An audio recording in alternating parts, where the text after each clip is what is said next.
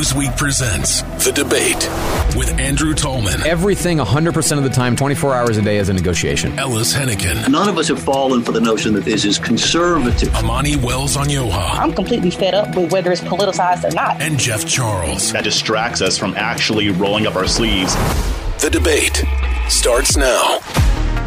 So obviously, we're in the middle of this really difficult conversation about uh, transgender persons, transgender minors. Uh, is it something that you choose? Is it something that is assigned at birth? I mean, this is a big conversation. One of the lesser dimensions of that conversation came up recently in California, where you have school children that, under state law, if they want to be identified as a different gender or if they want to be called by a different gendered name, the teachers have to ask them for permission in order to tell the parents. So a teacher cannot go to the parent and say, I know you registered Johnny, but actually she wants to be called Jenny without asking Jenny first. But there's, I guess, and I haven't gone into the, the legal issue here enough, but apparently if a local school district votes on it, they can countermand that rule for the local school district. So you recently had uh, a school district that did exactly this, and Chino Valley Unified School District met. They voted four to one to implement a policy that says that teachers have to tell the uh, uh, the parents that they are not allowed to keep this uh, new development secret, if you want to call it that, from the parents. There was a big fight. Uh, one of the you know the state uh, folks who was in charge of the policy at the state level got thrown out of the meeting. It was a big hubbub. Um, but it really is to me the, the the basic question is whether something like um, you know gender identity, and of course this begs questions about sexual orientation too, but whether gender identity is the kind of thing that kids should be allowed to keep from their parents, but to tell teachers at school, or whether teachers really should be sort of representatives of, ambassadors of, liaisons to the parents, and the parents have a right to know this information about what's going on with their children. Uh, let me start with you, uh, Ellison. Your thoughts about which way this ought to go? Should teachers uh, be, you know, should they be telling parents or should they be keeping the secrets of the children? You know who should stay out of this issue? Legislators, government. I mean, I, I know I'm going to sound like Jeff on this one, Mr. Libertarian over here and government out of my business. Gotcha. But this entire, you're being very persuasive, sir. Um, uh, but issues, all these gender related, don't say gay, uh, uh, various treatments that people have, these are all complicated questions, right? I, I mean, the psychology of young people, and it changes as they get a little older, and one family is different from another, and people's attitudes and faith traditions differ. And, and, and I grant they're, they're, they're complex and difficult decisions but there somebody's got to make the decisions. And the people who are best able to make them i believe are parents families with the advice of their uh, uh, clergy people and their medical professionals. And i'd let the teachers teach. I'd let the parents raise and I would say that let uh, let Bubba and the state legislature stay as far away as possible. They're not smart enough to do it. They're not sophisticated enough to do it. They're not independent enough to do it. And every time they get involved in it, it gets things worse. So if you're talking about rules and regulations in this field, Andrew, I am against them. So what what just as a practical matter then, what do you want the teacher in the seventh grade has a kid who's expressing transgender uh, ideology or uh, identity? Should that teacher be keeping that secret from the parents, or should the teacher be required to disclose it, especially if the kid wants to go by a different name in class or you know whatever? Uh, Because I get I get what you're saying. We want the people closest to the problem to be you know solving it and have input on it, but it really is to me. You have to answer the question of, well, do you have to tell or do you keep that from the parents? I want the teacher to decide. I don't think I know the answer. So not the parent though, case the teacher. Okay. And it may be different in another case, but I think I let the teacher decide the teaching questions. First of all, if a kid is going to be transgender, it's not going. This is not a realistic problem. The parents aren't going to be completely clueless about this, and and the kid is just confiding with the one teacher who we with now the law wants him to rat him out. These are this is not real life. This is ideology. I think it's one of the dangers of bringing government into these decisions. I let the teachers make the teaching decisions, and let the parents deal with the medical stuff with the doctors. So that's so that's where you know where I have some of the issue. You know, I'm going to come down on the other side of this is because I think teachers are essentially employees of the parents that they serve the parents' interests and they're delegated ambassadors of parental authority. And so, to me as a parent, I want to know what's going on with my kid. I don't want teachers keeping secrets from me about crucial life interests of kids, and not just this issue, right? But uh, if if my child is expressing, uh, you know, emotional distress or frustration and anger, I mean, sort of across the board. I don't want teachers keeping secrets from me as a parent. So I take the other view that parental rights are the focus. Uh, Amani, what do you think? I think there needs to be a safety assessment first because that's probably my primary concern when it comes to outing people, whether they're coming out as gay, trans, or otherwise. There are a lot of parents who will harm their kids or put them out if they find out certain things like that. So I think that's mm. where the mm. teacher needs to use their discernment on whether it is a safe place to share that information. Because if it's not relevant to their coursework, their behavior, their trajectory as far as they're succeeding or not succeeding in the class, if it's not relevant, relevant. I don't think it needs to be discussed, but I also don't think it should be discussed if they talk to them without consulting that child first. Because even though we talked about this before, but children are people too. Like they still deserve some sort of autonomy over their lives and in the decisions that are being made about them. So I think, like Ella said, there's no really perfect way to do this because every situation is so different. But if the topic of addressing this with a parent comes up, they definitely should consult that child first because we don't know what harm we could be putting that child in just by even having that conversation with the parent. We don't know what those parents are capable of. So some sort of real assessment of the household needs to happen before that information is even given over to the parent because it would be terrible if something happened to that child because that information was shared and it was the teacher's fault because they let that parent know. So I'm eager to concede that some parents are awful and that some parents, um, you know, would probably be better off not having those kids. The problem I have with that approach is it's sort of presuming that fact about the parents. And I don't mind some kind of an evaluation, but it seems to me like the default setting has to be trust the parents, unless you have good reason to believe that the parent is a danger to that child. And if the parent is a danger to that child, the solution is not keep their secrets at school. The solution is find them a different home. Um, right. And you know, so that's where I, uh, you know, I, I agree with you in theory. Of course, I want to protect children who are at risk because of you know oppressive or abusive parents. Uh, it's the the question of whether the child, in making major life choices, and the teacher at a distance should be in the position of presumptively uh, deciding mm-hmm. that. Jeff, what do you think? Yeah, so uh, yeah, I'm, I'm, sympathetic to that as well. But I think it's worth noting that I, I don't think that there's a single state that doesn't have mandated reporter laws. So if there's already a reason to think that there might be abuse, then teachers can already kind of bubble that up and, and you know take whatever action is necessary. But the vast majority of parents do not abuse their kids. So I think having the presumption that they're going to do that, I don't think that that's the right approach. I'm also kind of sympathetic to a solution that may be a little bit more status than what Ellis articulated, which is surprising to me. But You know, when we're talking about passing laws that prevent school districts from doing this, from keeping the stuff a secret, in theory, I can agree with that because you're violating parental rights. And also, these are government employees, right? The government should not be able to just do whatever they want with, with your child. But after saying that, I think eh, what you said, Ellis, kind of got me thinking. I really think that a really good solution to this is school choice. If parents can dictate or, or decide when how and where their children are educated, they can work that out with the school system beforehand. If there's a school that will say, hey, our teachers are not going to tell you if your child expresses gender dysphoria or that they might be a different gender, then you can say, okay, well, I don't want to put my child at your school. I'll go to a school that will tell me. That would probably, again, there's no perfect solution here, but that might actually be a way to mitigate a lot of the stuff. So some schools yeah. would have a, a, a pro secrecy policy and uh, if you're a parent who uh, believes in sort of making that uh, available to your kids, do so. Or other schools would have a mandatory reporting kind of policy. And I want to know what's going on with my kids. You put your kid in that kind of school. And so then it's really allowing the parent to choose. And as you say, giving them an option, a kind of a uh, open alternative, as opposed to Ellis's heavy-handed. Not that you're advocating, you're criticizing the heavy-handed form of government that says all schools everywhere in the state are going to do it this way.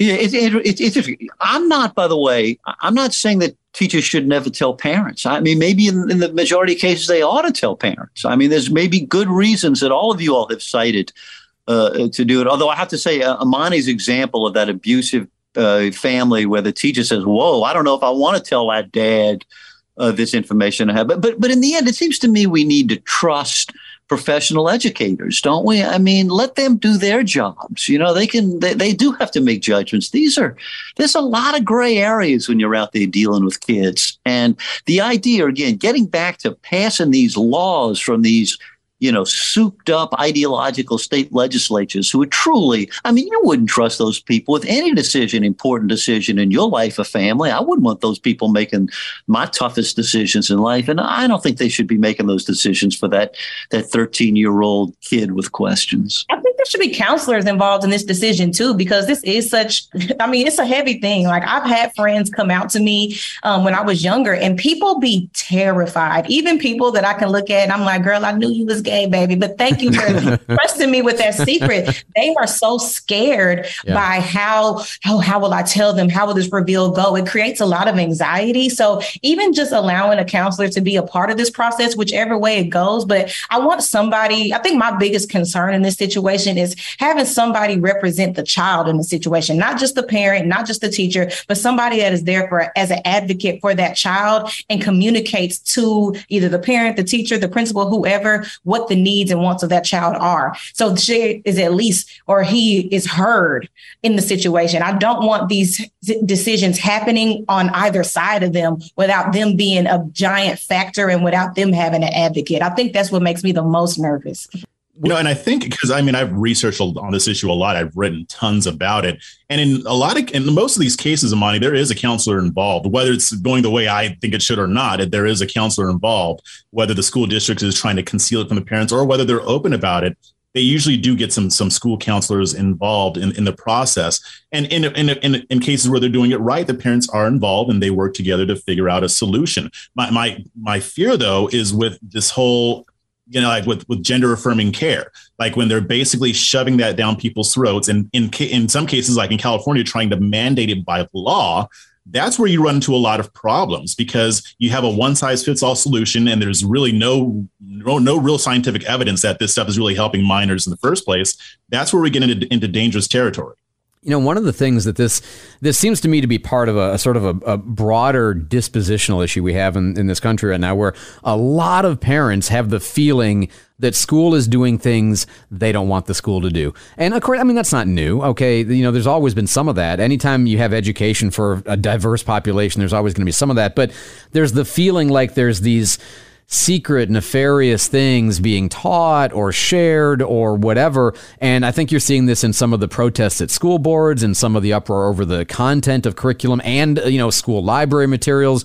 And there's definitely a sense, uh, probably more from my side of the aisle, I would say, at the moment, that what's going on in schools is working at odds with the values that I want my children to be learning. And it's often not disclosed to me or to us. And so we're starting to not trust teachers or not trust the school system as a kind of a government entity where, you know, I think most of us had pretty good experiences at school and teachers are generally very good and capable and decent and well motivated but somehow there is this deep distrust right now among some people for what's going on at school. It leads some. I mean, we we homeschooled our kids, except for two of them went to middle school and public school, but we homeschooled otherwise, in part because of that.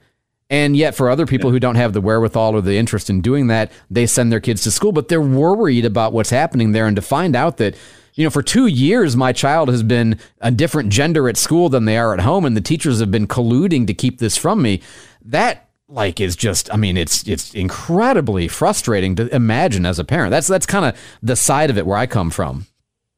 Yeah, and, and it's also paranoid often. Andrew. Oh, yeah. I mean, that's I share, fair. That's I fair. share your experience. I had great teachers. I mean, I had wonderful advice from teachers and care, teachers caring about me and taking an interest. And uh, I mean, I, I, owe, I owe so much of what I've become as an adult to great teachers I had as a kid. And it, it, it worries me a little bit when I see this there's passion out there, you know, and it's always the loudest, dumbest parent, by the way, who's the one who's showing up at the school board meeting, right? It's not the, it's not the the, the smart, well balanced, normal parent, right? It's the it's the crazy parents is showing up and and demanding this stuff. And I, I hate to see those people affecting the educational experience that others have, banning books and, and, and turning teachers into villains and, and and going through the curriculum with a magnifying glass and wondering whether some question is being asked that's inappropriate. I think the pendulum is swung way too far in, a, in you know, in, in, yeah, kind of a paranoid direction. I, I will you know, say this. It, it, there, there's one thing I've often said in a different context, and I think it's interesting to match up the question of like guns, teachers being armed, and how we react to that compared to this topic, because there's some weird asymmetries here. But um, what I've always said is if you can't trust uh, teachers to really, you know, discipline your kids, yell at your kids if they need it. You know that you can't trust, then you probably shouldn't have them in the school. And so, if you can't trust the teachers to make good judgments about disclosing things to you and gender, maybe you shouldn't have them in the school in the first place. That's kind of your, you know, loudest, most obnoxious parent would probably be the one that maybe they shouldn't have their kids in that school to begin with. Sorry, Jeff, I kind of talked over you there. No, no, you no, you're fine. I mean, Ellis, I actually agree with what you said about the pendulum swinging way in the other direction. I do that think that there is some valid concerns. I think a lot of these parents who are showing up to the school board meetings have some valid concerns, but then there are some who are just seeing this seeing this evil behind every corner, even where it doesn't exist. I don't uh, even with all as passionate as I am about this subject, I will never contend that the majority of teachers are trying to harm these kids or are trying to indoctrinate. I, I don't trust the system, the, the, the government run school system, but I don't think that each individual teacher is somehow somehow rotten. But I've seen the, the overreaction, especially when it comes to the race stuff, like the critical race theory, things like that. I think there are valid concerns, but you don't ban books about Martin Luther King or movies about Ruby Bridges or pretend that uh, slavery was a job skills training program. I had to, I had to get that in there, but, just, but you know, I just, I, I just, I, I, do see, I do see in a lot of ways there is an overreaction to things that might actually be issues. So I think that really this is a local community issue, which is why when they pass laws at the state level, I'm like, if I agree with it, okay, I mean, I guess, but that's not really going to do much. These are local issues that need to be worked out by school boards and local communities. Parents, if you leery about the school that your daughter or son is going to, take him out, homeschool, do a co-op. There are so many different options. You know, push for school choice in your state. I think again, I think that solves a lot of this. And I think this really goes to just an overall conversation on governing in general, like what should be governed, what should not be governed. And I feel like, like y'all are saying, this pendulum has swung so high that we're involving governance in things that are used to be basis of opinion. like it's an opinion on how you handle these things. It's an opinion on what should be taught, what should be this. These are opinion facts matters. And now we're trying to put the rule of law involved and where it shouldn't be. And that's just my own personal frustration because I feel feel like there's so many issues that are actual governing type of issues that we don't even acknowledge anymore because we're so in the weeds of these people who are just have ideological differences that otherwise would never even come to light that don't really matter in the grand scheme of things. But that's just my little side take. You know, one of the things in the conversation about books and library materials and banning is uh, kind of what you were saying, Ellis. Is it's it's become this all or nothing thing, right? You know, everybody has access or nobody has access. When uh, you know most libraries, most schools uh, have a policy that the parent can tell the school, "Hey, you know, I want this these books available, or I don't want these books available." So parents already have a mechanism in most of the schools for controlling access to information that they think is not appropriate for their children it seems like something along those lines, uh, maybe even a, a more individualized approach than Jeff was saying that not even by school district, school or school district, but the parent could basically, you know, grant or retain the right to know certain things. Um, but also, uh, you know, Ellis, I, I love your emphasis on wanting to trust the teacher. Um, I would also say we probably need to trust the parents. Um, that, you know, generally speaking, parents also are well intended, trying their hardest, doing their best, want to mm-hmm. get what's best for their children. You know, they might have disagreements uh, with that's children, that's normal. Uh, but, you know, we've got to do both, right? Trust the professionals, but also trust the people who have the basic biological authority over those kids and solve that as locally as possible. I totally agree with you about that.